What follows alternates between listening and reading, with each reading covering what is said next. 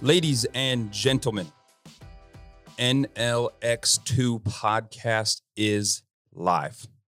We have another solo dolo with your boy, Colby Wortman, Coach Wortman. Um, this is a very personal podcast. This is something that I didn't even think of until people around me really, really gave me the idea like, this is very important. And so we will get into the topic of discussion. But first, the Iron Chapel. My goodness, we just got a great new paint job on the son of a gun. Um, we're the athletes that we have been able to have an impact on are are just balling out. They're doing well. They're doing very well. Our specialty is athletes, but we are Gen Pop. We're athletes. We're people that want to be athletes, people that just want to get around the barbell. And that's what we want to serve. So, the Iron Chapel strength and conditioning at its finest, geared towards reaching athletic or general population potential. It's the most important thing for people. Get them confidence. Okay. Secondly, Nutridyne. Know exactly what you're getting. Okay. We want to make sure that you know exactly what you're getting in the supplement world. The supplement world is the wild west. You don't know what you're getting half the time. The prices are outrageous, and you could be getting wrapped up in an MLM. Don't do that.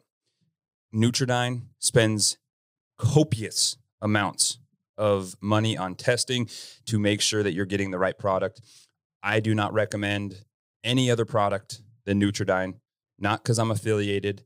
Um, there's maybe one or two supplements outside of Nutridyne that people have done it very well.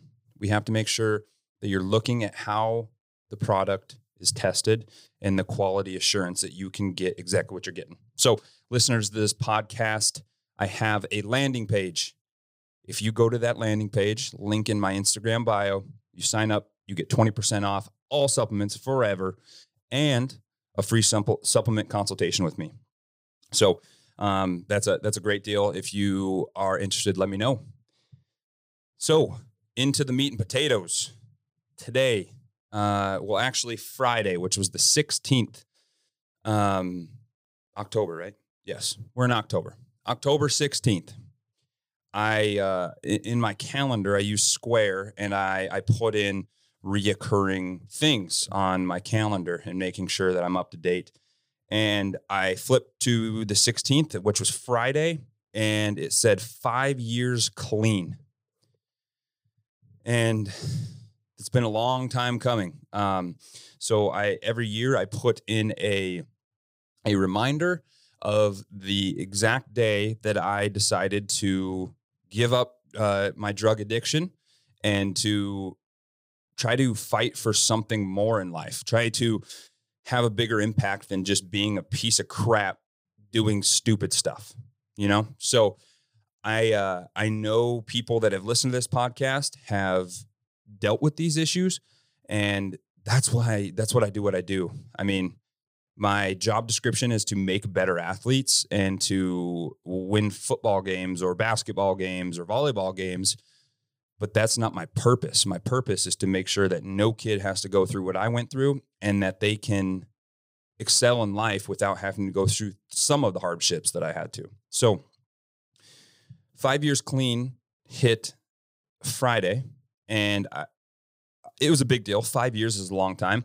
Um, five years, you can learn a lot, but then I really didn't let it set in. And my wife asked a few questions multiple times, and she said, can I can I like make a post about like you having five years? And I, I'm very honest and open about this, and I've done podcasts about this in the past, but I didn't know if I wanted to celebrate that. And for for some personal reasons, I five years is amazing, but I want 30, I want 40 and 50 years, you know? So it's it's another year under the belt, but um, it's something that I was hesitant. But then we were also we made dinner, and um, my wife came up, cracked a drink for me, and said, "Cheers to five years." And like it kind of hit me. It it just kind of hit me um, right in the feelers or right in the throat. And so it, it it was it was cool to realize that other people have helped get me there, the being on the shoulders of giants, but that other people care about it. And I know that's my wife, and my wife is supposed to tell me I'm awesome all the time, even though she's dating a moron or dating, married to a moron. Um, but it was just really cool. So I decided to help other people that are maybe in their journey right now or wanting to become sober or have thoughts of going back to their addictions or whatever the case is, if you've been in that situation, this podcast is for you. I'm trying to provide a service for you that you can um, use me as a sounding board. My Instagram is public. My phone number's on there. That's my personal cell phone number. I want to help. I want to help all my athletes. I want to help all my general population people. I want to help all my clients and I want to help all friends and family and people that aren't friends. So this one is for all you guys. So what has what has 5 years of sobriety taught me? Um, I guess this gets into my story and my story is a little little bit different but also has reoccurring things themes of every addict's story. So, um, being a multi-sport athlete, dang near a valedictorian, looking at about a 3.9. A uh, probably the being very uh, not being boastful, but one of the more talented people at the school, a small school in Wyoming, and I excelled in sports. And I really, really enjoyed, and enjoyed is a very easy word um, to describe this, but it doesn't do it justice.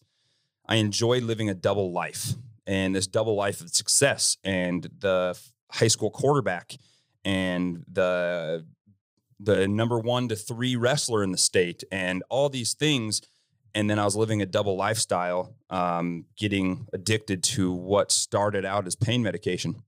And so, where this all started, it started back in my childhood, obviously, just like any other addict, but it started with injuries. And it started with shoulder injuries that completely devastated me, but I was able to get a physical substance that helped take my pain away. Didn't touch my physical pain. It was that emotional pain that i was uh, that i was having. And not trying to sound like a like a softy but every single addict and every single human is trying to mask some sort of pain they've had. Everybody doesn't grow up with white picket fences and mom and dad and three siblings it's that there's no normal what is like if you could ask yourself what is normal Nobody has normal. So my normal was having divorced parents, having um, having issues as I grew up without really getting into it until later. And so I had these shoulder surgeries. My first one was my sophomore year of high school. I just wrestled the last the last tournament before Christmas. I won the tournament, but I dislocated my shoulders multiple times and it just wasn't going well. And so I decided to get surgery for the first time. Well, surgery for the first time, that wasn't the first time I had ever had pain meds. Um, obviously, doing it illegally, but as a sophomore in high school, I now had the ability to have all the pain meds that I needed for my shoulder. And at that time, this is the wild west of the sup or the supplement industry, the pain medications. So I call it the the wild west because there was no regulations. There was no communication between doctor to doctor. So people were doing what was called doctor shopping. Doctor shopping is going to talk to multiple doctors, getting multiple scripts, and pretty much playing them.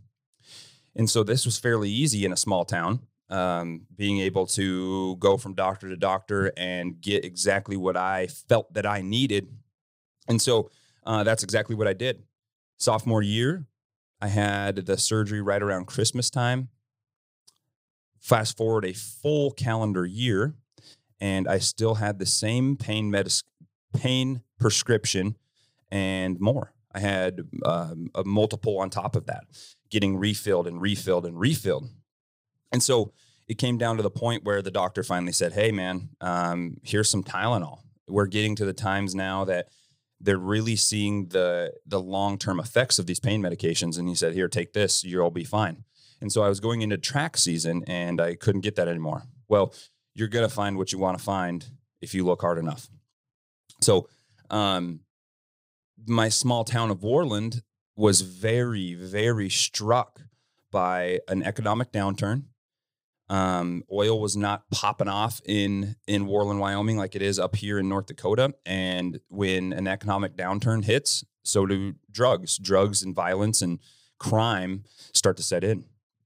And so I I was able to get whatever I wanted. It was just a little bit more expensive, and um, this kind of still hits me in the heart. I I put both of my parents and my step parents in a very hard financial situation without them letting me know that. But hey, I need gas money. Hey, I need this. I need that. And at the time, I was still this four point or 3.9 uh, student and this all star athlete. So why wouldn't they? You know, why wouldn't they give me that money? Why they didn't even they didn't even second guess it. And so at this time, I'm hanging out with the wrong people. Um, but I always say, like, yeah, everybody's like, oh, I got caught up with the wrong crowd. Maybe you're the wrong crowd. Maybe you're the one that shouldn't be with those people as well. Maybe you're having an influence on them. They're not just having an influence on you. So I was able to get everything that I wanted. Um, the addiction grew um, much deeper.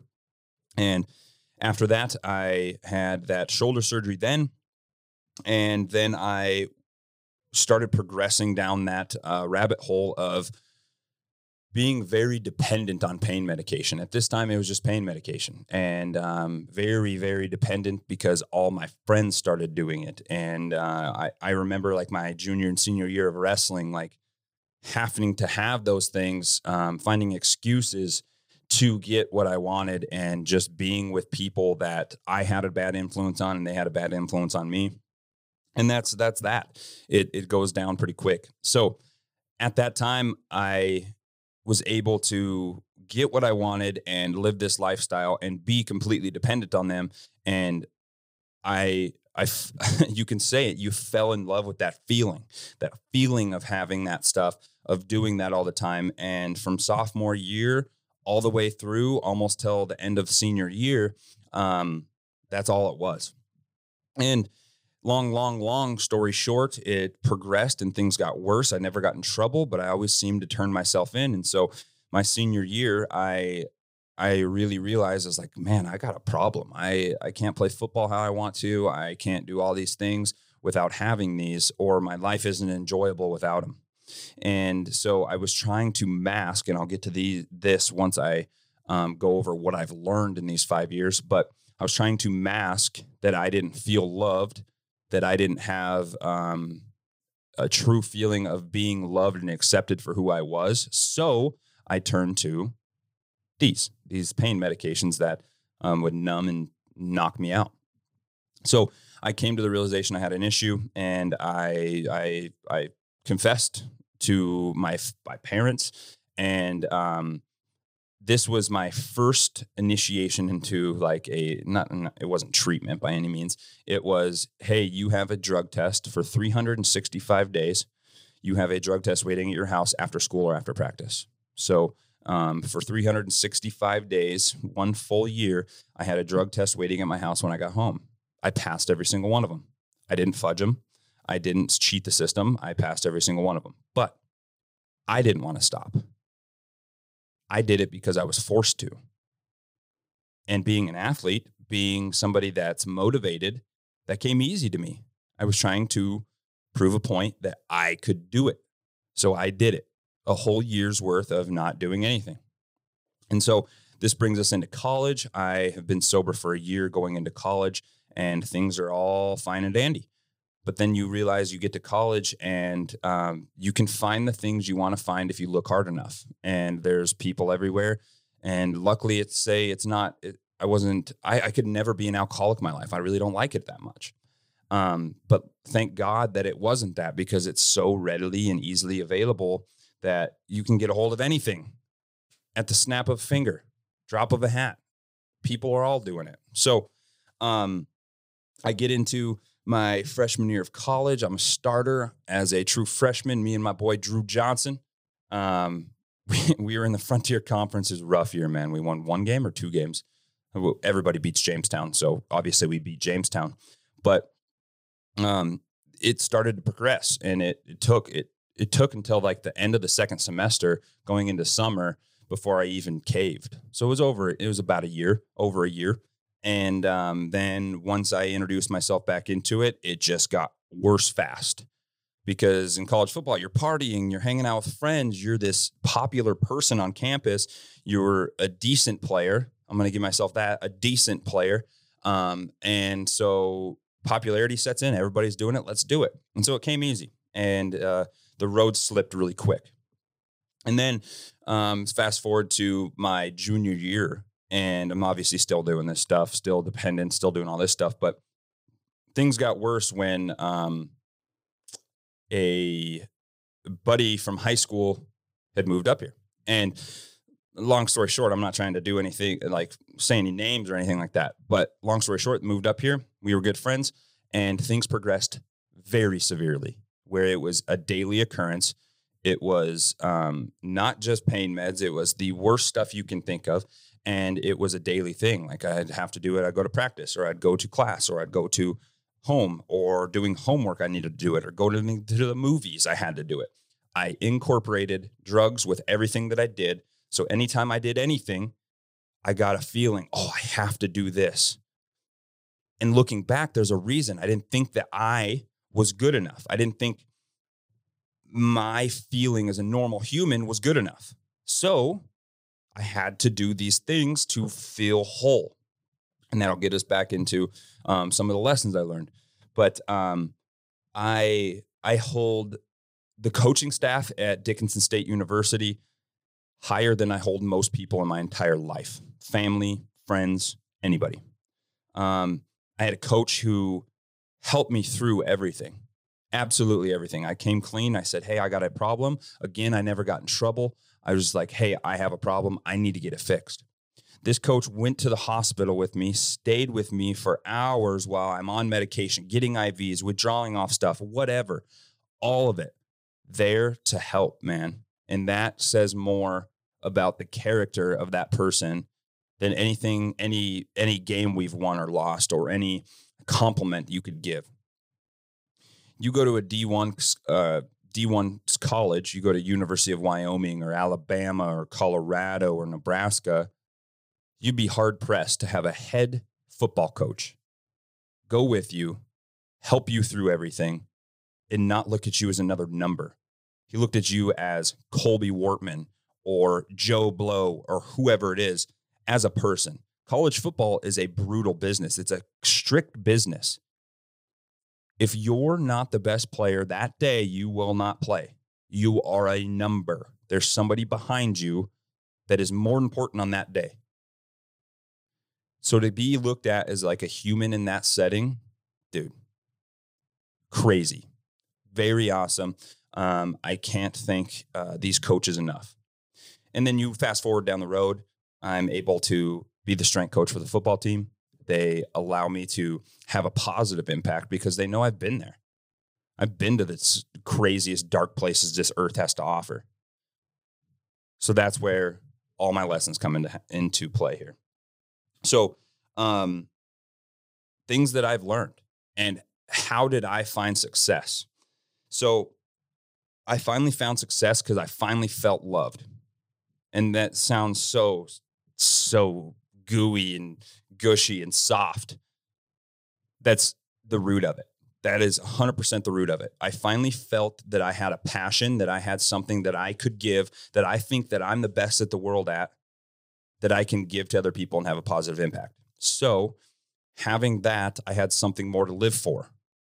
Um, so, just to kind of give you a timeline, um, I got the help. I went to treatment. I did all those things treatment doesn't fix people. People fix people. You fix yourself.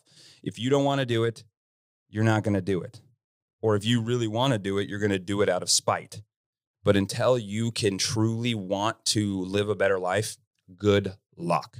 It's not going to work. So I truly wanted to do it. I knew that there was a bigger purpose.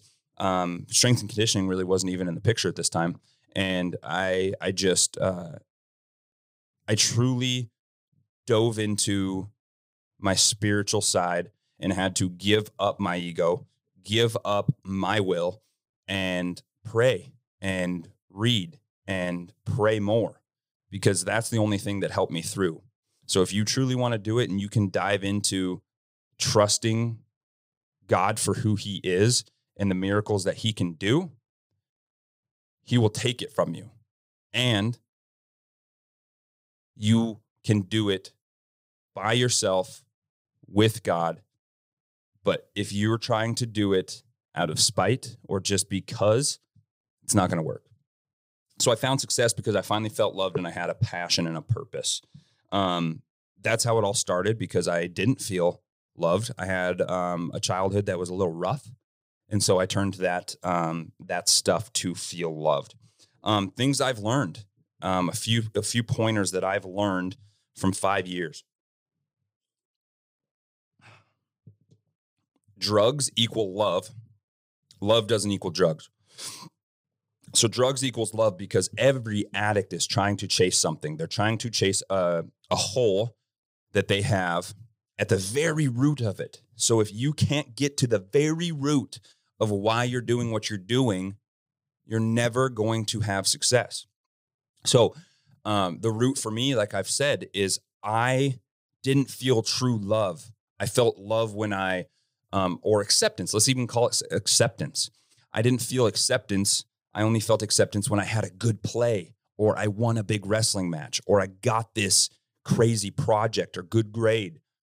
So it wasn't like this all all encompassing, never ending acceptance or love that I never had. And so I chased it because when I was, excuse me, when I was on those medications or drugs, I felt complete.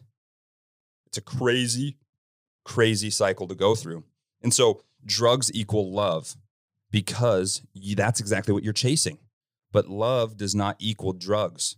We can't we can, people say they fall in love with that drug. It's such a superficial thing.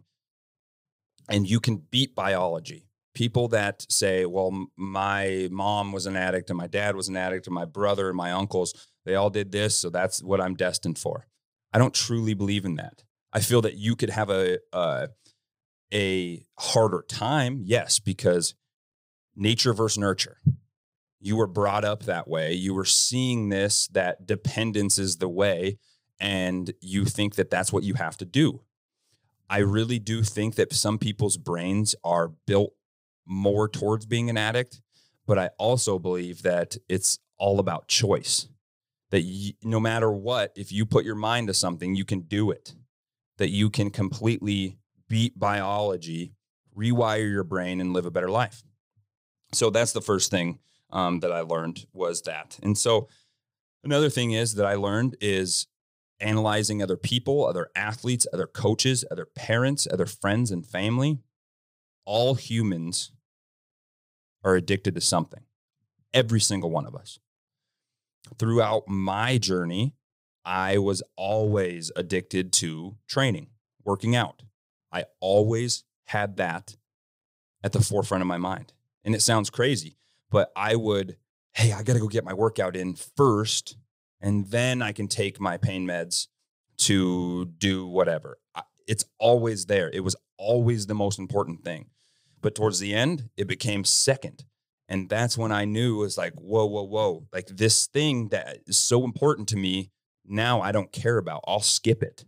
That's when things got a little bit different for me. So all humans are addicted to something. And I go back to I was sitting across the table from one of the best college wrestlers there was in a long time, underdog in everything he did, being from from small town Wyoming, Bryce Meredith, and he said everybody's addicted to something. We might as well make it good or positive because we're all going to be addicted to something. Whether it's coffee, whether it's our phones, whether it's Reign energy drinks, whether it's nicotine, whether it's um, drugs or porn or your business. Everybody's addicted to something. There's no exceptions. Everybody has some kind of dependence because we are humans of routine. And that's what happens. We wire our brain for a routine and we do it. So everybody is addicted to something and you might as well make it positive. And so training for me is that, but also seeing an athlete or a person excel, obviously the physical uh, means of that, but also their confidence, seeing people change from a barbell, a barbell completely changing their life or a dumbbell or a kettlebell, but strength as itself changing an individual, having more confidence. And so um, that's what I truly love seeing now. And that's something that I've rewired my brain that that is one of my drugs. That is one of the things I'm addicted to is seeing athletes most specifically find success and run with it. Another thing I've learned is um, there is nature and nurture. There is growing up to born or born to being an addict or having choice. And this is a hard discussion because science has taken over a lot. And I can, me being where I had been in my journey, I can truly ride this fence no matter what anybody says. Everybody's going to say it's either black or white. Either you're born to be an addict or you're not, or it's choice or biology. I think it's a little bit of both.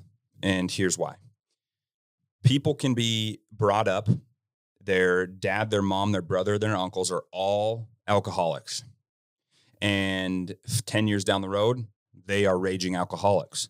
But we've all seen those people that have terrible, terrible childhoods. And they they grow up, their parents are all addicts. Everything they do is just terrible. And you see that this person is now that valedictorian.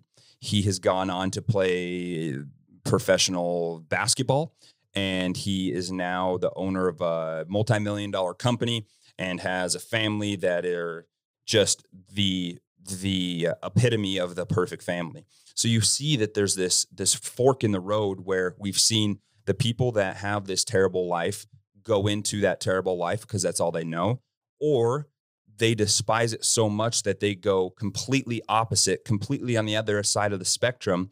So that in that reasoning, if a person is born and is more is born to be an addict, why does that happen?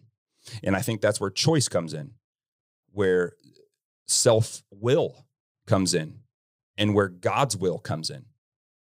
So that's why I think you ride the fence because I truly believe as a child, if you see your your brother and your uncle drink and become dependent on, oh, I had a bad day, I need a drink. Oh, I'm um, going to mow the lawn, I need a drink, or eh, all this stuff from mother and your siblings.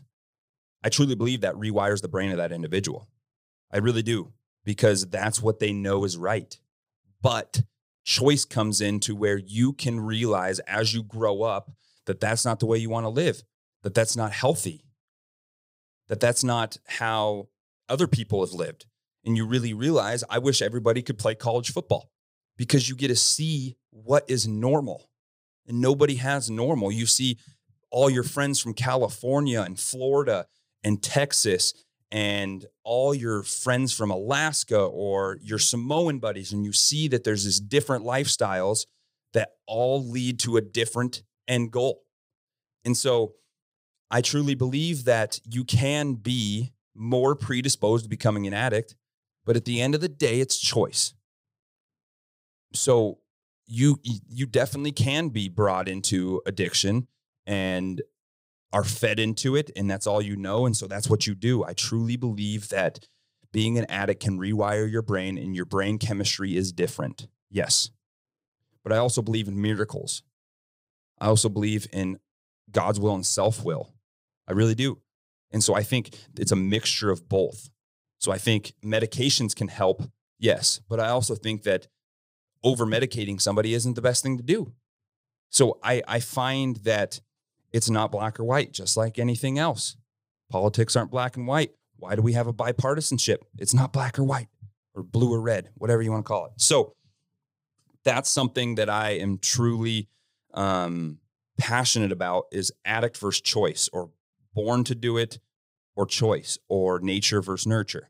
So I that's something that I've learned in these last 5 years that after you're 25 years old, quit blaming your parents for what you do now.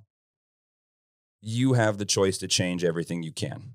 So, I'm going to leave it at that. If you've been there, this is another thing that I've learned. If you've been there, help others. Before, I just kind of sulked in what I uh, what I had done. I just kind of kept this journey to myself, and I said, "Why the hell would I keep this to myself?" I've been in the darkest places this world's have to offer. I've had deals gone bad and just nights not knowing where I'm sleeping and whatever it is. And so, if you've been there, why not help? And I think this is one of the more important things that I've learned is I can see this in people. I can see it in athletes. I can see people that are more predisposed or people that are going down that path. And I want to help. Remember, my job description is to make better athletes. My purpose in life is to make better humans. And I've been able to see that in athletes and general population and anybody, friends or family, people that aren't, I'm not even training. I can see that and I just want to help. I want to talk. I want to be a sounding board.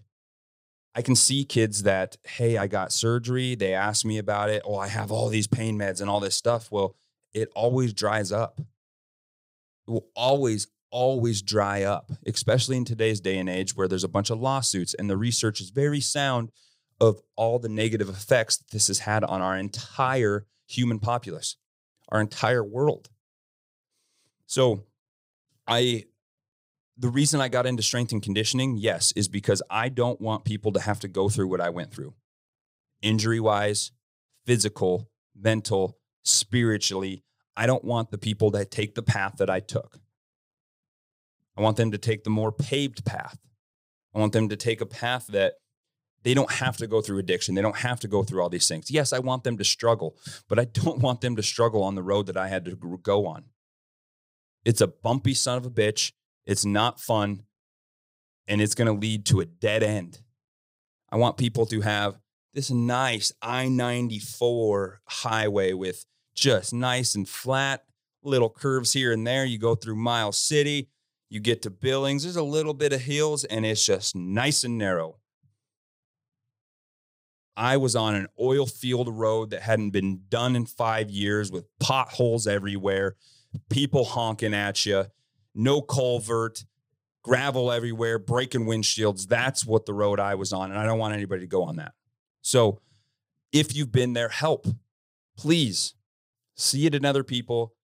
You know yourself and you can see it in others. I've been able to help other college athletes and high school athletes and people just by telling my story. And that's what I'm trying to do here. I'm trying to reiterate that, but this isn't the stuff that gets views. This isn't the stuff that you freaking have 100,000 prescri- subscribers on YouTube. This isn't the stuff that anybody wants to talk about because it's hard. It sucks. But it's the stuff that we need to talk about. So uh, that's, I really believe that if you have been there, you see people struggling, that's what we are put on this earth to do is help other people.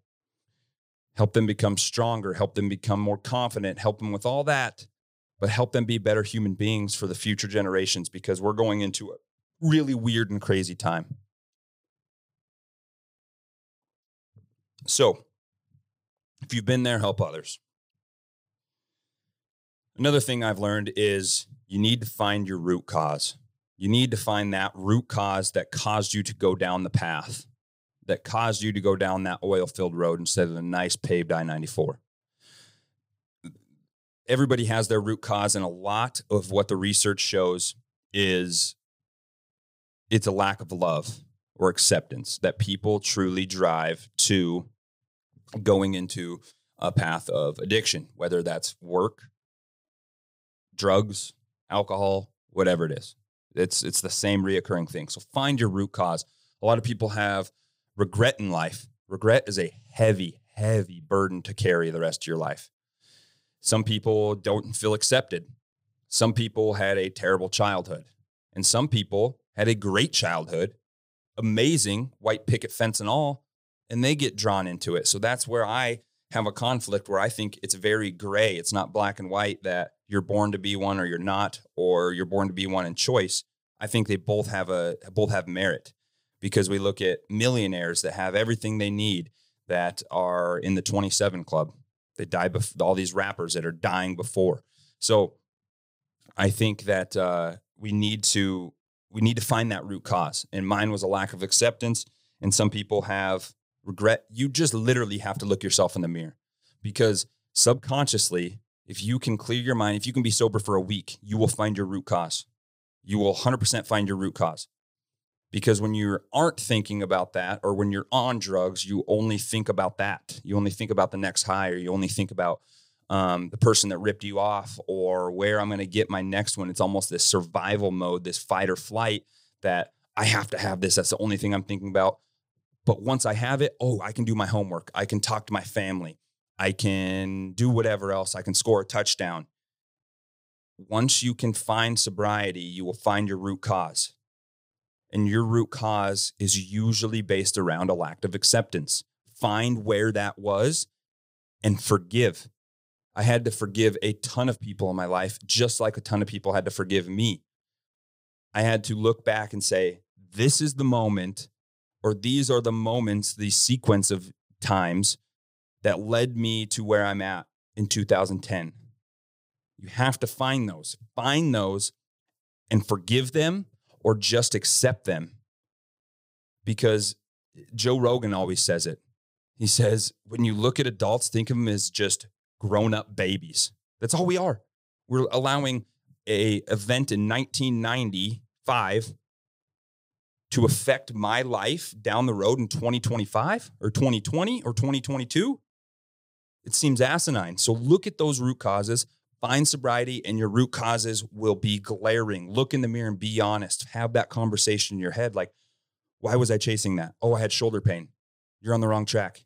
It's not the shoulder pain or the knee pain. It's a different type of pain that you can find if you be honest with yourself. Another thing, attacking it like training. I, uh, being able to attack your addiction like training.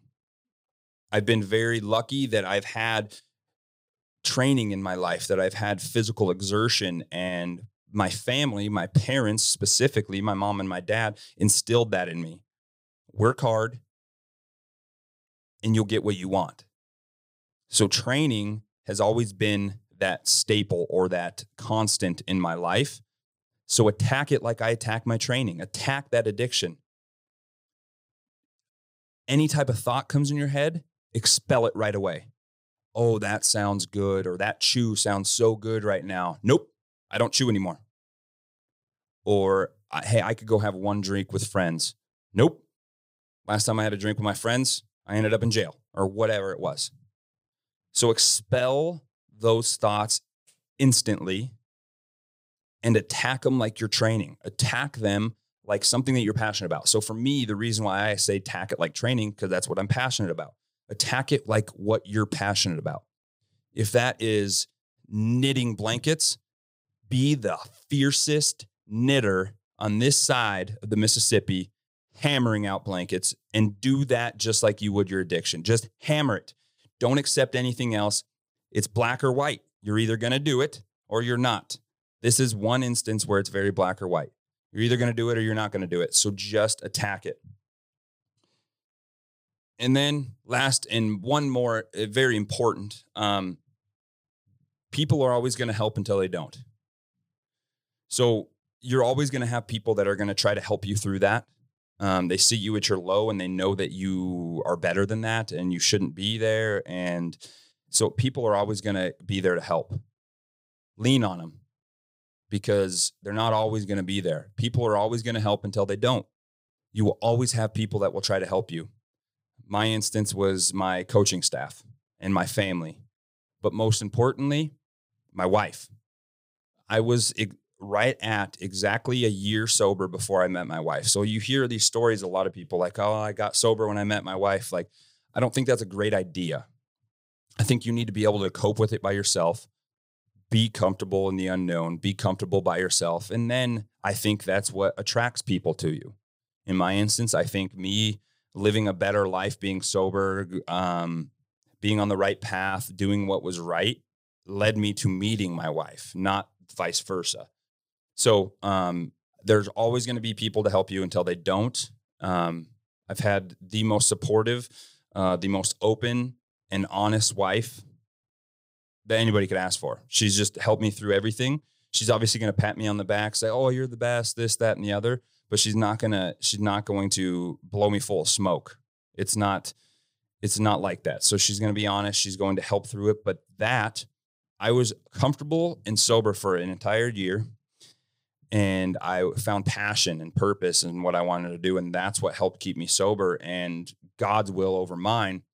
But then having a new drug again my first point all humans are addicted to something and it's mostly acceptance or love and she was able to present me without getting too soft because that's not me a love that i'd never had which is my new drug training my new drug helping others my new drug so obviously we're addicted to something find it and be positive with it so there's always going to be someone to help until they don't